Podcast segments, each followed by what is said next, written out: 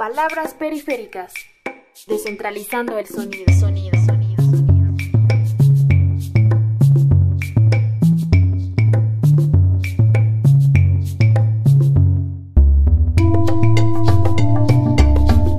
Temporada 1. Infancias libres, seguras y justas. Capítulo 2. El juego. El Museo del Negro. Elena Fortún. Mamá me había advertido: no vuelvas a traer a Finita a jugar a casa. El día que vino, derramó el tintero, rompió un cristal y se quiso beber la colonia. Jesús, qué salvaje, con otra tarde como aquella me quitas la vida. Aunque a mí me parece que mamá exageró un poco, la verdad es que Finita se portó muy mal. Solo quería jugar a guerras y justicias y ladrones como juega con sus hermanos. El jueves voy a jugar contigo, me dijo la semana pasada. No vayas, porque... ¿Por qué? Pues porque en el principal de mi casa vive un hombre negro que se coge a los niños. ¡Qué tonta! Sí, está siempre detrás de la puerta y así que ve subir a un niño por la escalera, lo coge en vilo y lo mete a su casa. Subiré en el ascensor, pero bajarás andando. ¿Y cómo no te coge a ti? Pues porque a mí me conoce y no se atreve. Mi papá le mataría. ¡Uy, qué niña más mentirosa! Ah, ¿es que no lo crees? Pues es verdad. Antes ese cuarto estaba desalquilado, pero la semana pasada ha venido a vivir en él un hombre gordo y negro que tiene la casa llena de niños. Jugarán mucho. Ay, hija, no juegan porque están muertos. ¿Los mata? Claro, los cuelga del techo y los diseca y luego les pone una tabla en el cuello que dice: Lolita 5 años, Antoñito 7 años. Uy, qué miedo. ¿Y para qué los quiere? Porque tiene un museo de niños. ¿Qué es eso? Pero, ¿no lo sabes? Hija, eres tonta. Un museo es un sitio donde se guardan muchas cosas para que las vayan a ver. ¿No has estado nunca en el Museo de Historia Natural? No. Pues que te lleven a verlo. Ahí están disecados muchos pájaros y leones y tigres, y todos tienen un cartel que dicen cómo se llaman. ¿Y también los ha disecado el hombre negro? Sí, seguramente. Habrá estado en el campo, quieto, viéndolos pasar hasta que los ha cogido para ponerlos en el museo. ¡Qué miedo! Ya no voy a tu casa. Claro, por eso te lo he dicho. Y ya, respiré tranquila. Mamá tiene unas cosas. ¿Cómo le iba a decir yo a Finita que no volviera a casa?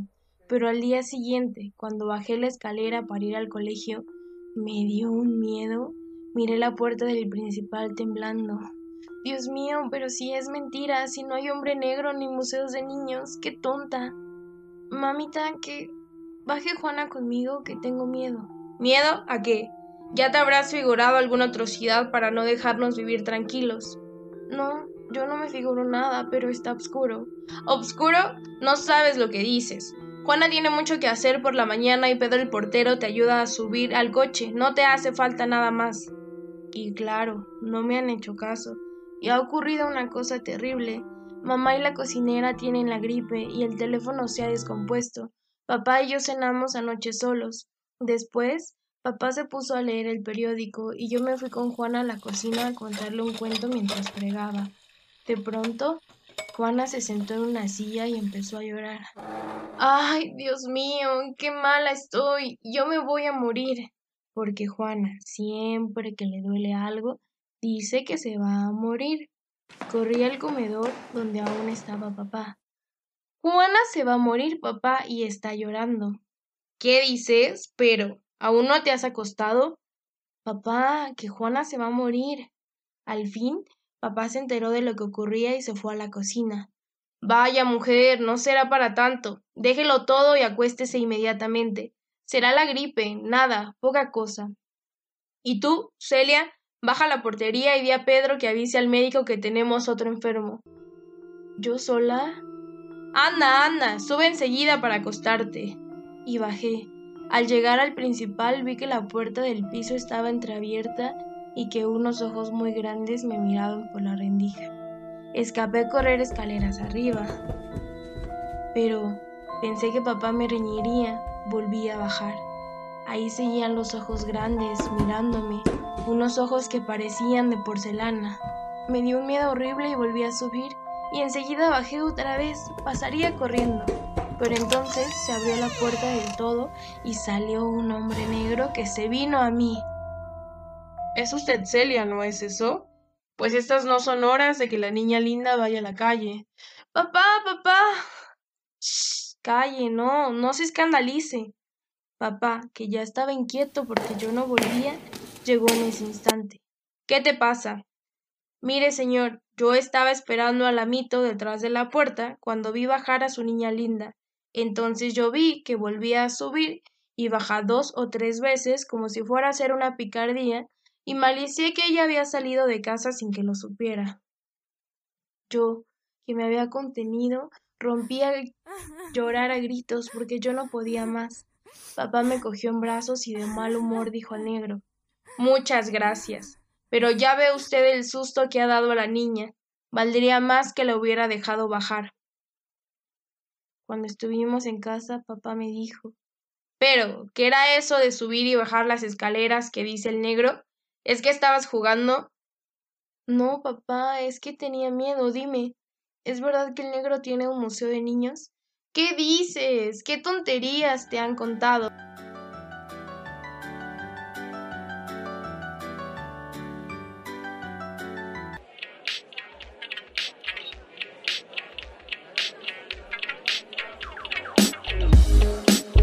En 2018, con datos de la Encuesta Nacional de Ocupación y Empleo, las niñas, niños y adolescentes en México representan el 30.1% de la población total, es decir, suman un aproximado de 38.3 millones. El artículo 60 de la Ley General de los Derechos de Niñas, Niños y Adolescentes reconoce que los niños, niñas y adolescentes tienen derecho al descanso, al esparcimiento, al juego y a las actividades recreativas propias de su edad, así como a participar libremente en actividades culturales, deportivas y artísticas.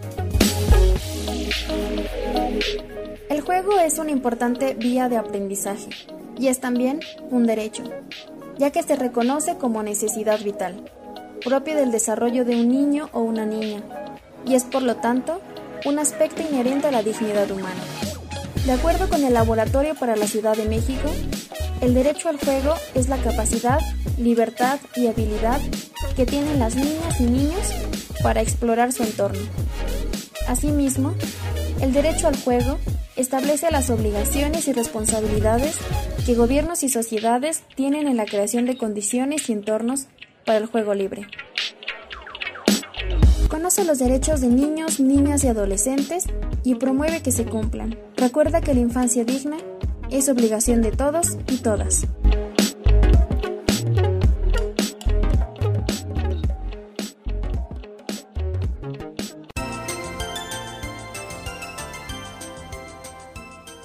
¿Cuál es tu recuerdo más bonito de la infancia? ¿Cuál tu juego o juguete más querido?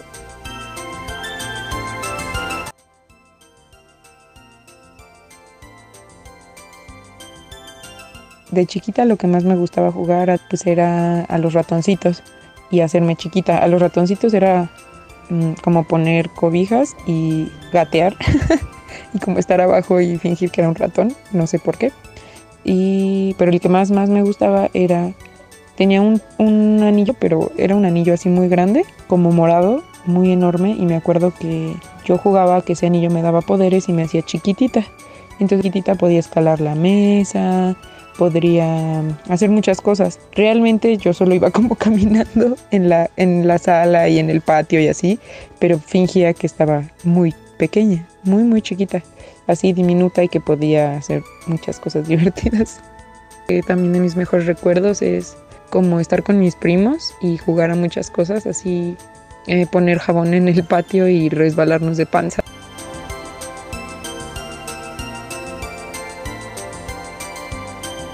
Un tabique lo agarrábamos y con ese con otro pedazo le molíamos para sacar el mole. ¿Ese es tu juego favorito? y tu... Mi muñeca. Sí, pero dilo. Era una muñeca de cartón, pero así grandota, que me la llevó mi mamá y hermosa. Y yo la puse en la orilla del tanque y ahí le eché agua. Te desbarató.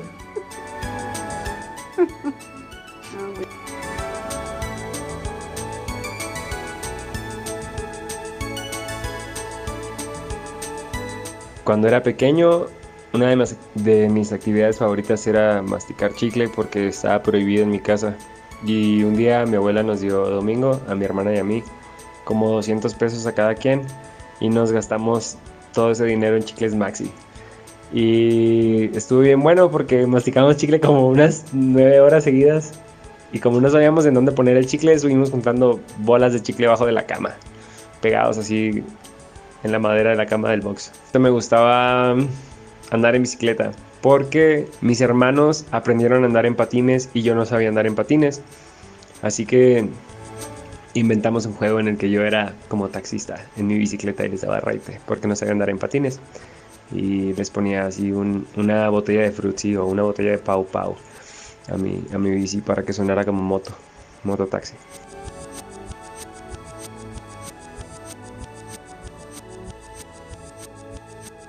Pero a mí me gustaba viajar en el tren de pequeña porque, bueno, me gustaba ver el paisaje y que mi mamá me compraba todo lo que subían a vender en el camino.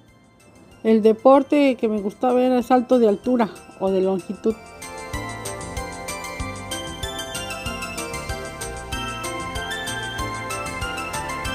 Cuando yo era niño, más o menos de unos 7, 8 años, me divertía mucho andar en bicicleta. Como en ese tiempo no era muy fácil tener una bicicleta, se alquilaban por 20 centavos la hora. Normalmente lo hacía los domingos. Me gustaba mucho. Algo que recuerde con mucho cariño fue en la época que iba con mi abuela a Michoacán. Me gustaba porque había ríos, había montaña, había muchos bosques de pino y oyamel. Entonces para mí era algo bonito y tengo un recuerdo muy marcado de esa época.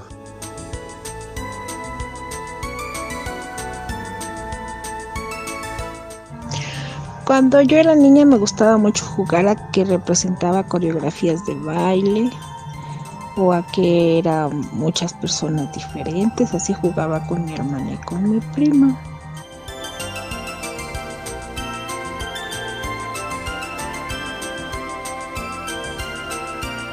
Fue cuando conocí a mi mejor amigo de la primaria, más o menos cuando tenía 6 años, y yo estaba en ese entonces como que tallando una especie de ladrillo rojo porque creía que de ahí salía el chile piquín.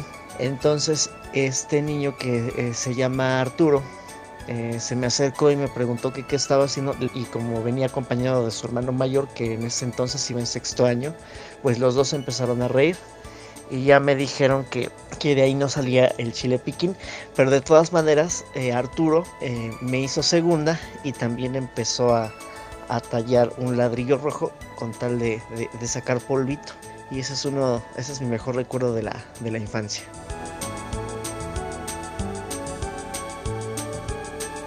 Y mi papá siempre pues le gustó mucho pasar tiempo con nosotros y jugar a la pelota, con, no sé, el balón de fútbol o el de fútbol americano. Y también me acuerdo que nos llevaba a lugares así como en el bosque y llevábamos pistolas de agua, globos inflados con agua, y entonces jugábamos como a las guerritas, y el que perdía lo fusilábamos y el de fusilada le tocaba pues estar amarrado en un árbol y con con una pistola de agua que tiraba pues a chorro, le dábamos cada quien un tiro.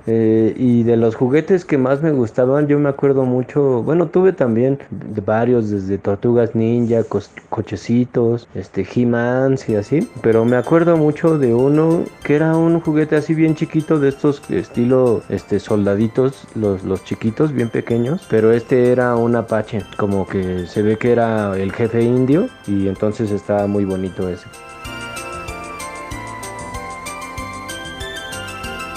A mí me regalaron una avalancha, era sumamente divertida. Me encantaba salir a jugar con ella y me caía y se me enterraban todas las piedritas en las manos, pero nunca me importó, era maravillosa. Creo que ese fue uno de mis regalos favoritos de niña.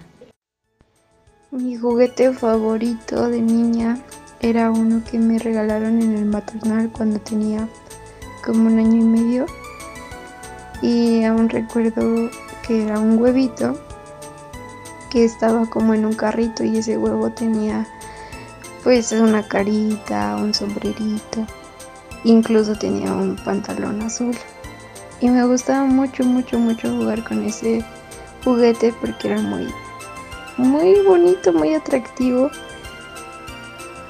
y lo tuve como hasta los 6 años. Me encantaba jugar Monopoly y creo que era mi juego favorito porque estaba con la familia y jugábamos todos, entonces sentía mucha unión familiar en ese momento. Pero individualmente, por así decirlo, me encantaban jugar en las maquinitas de las flechas, que bailabas con las flechas. Ese juego me encantaba. De hecho, me compré un Play y me compré un tapete que simulaba esa maquinita. Entonces era muy divertido en mi infancia. Mi juego favorito, después de tanto pensarlo, fueron las escondidillas. Me gustaba mucho el hecho de, pues sí, ¿no? De saber esconderte, de ¿cómo se puede decir? De pensar o en el lugar más recóndito que pudieras encontrar en ese momento, o de utilizar la estrategia, ¿no? O tu imaginación precisamente para esconderte, ¿no?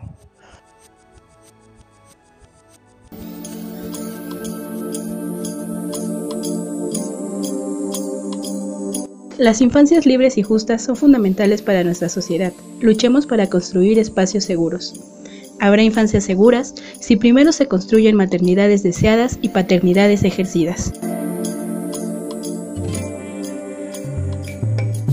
Esto fue Palabras Periféricas, una producción independiente que narra las historias y los sentires de los otros y nosotros. Agradecemos a todos y a todas por prestarnos su voz. La ilustración es de Amy López. Pueden encontrar su trabajo en Instagram como @ammi.silvestre. El cuento de este capítulo fue escrito por Elena Fortún. Síganos en Facebook como @palabrasperiféricas y envíenos sus colaboraciones, comentarios o sugerencias. ¡Chao! Palabras Periféricas, descentralizando el sonido.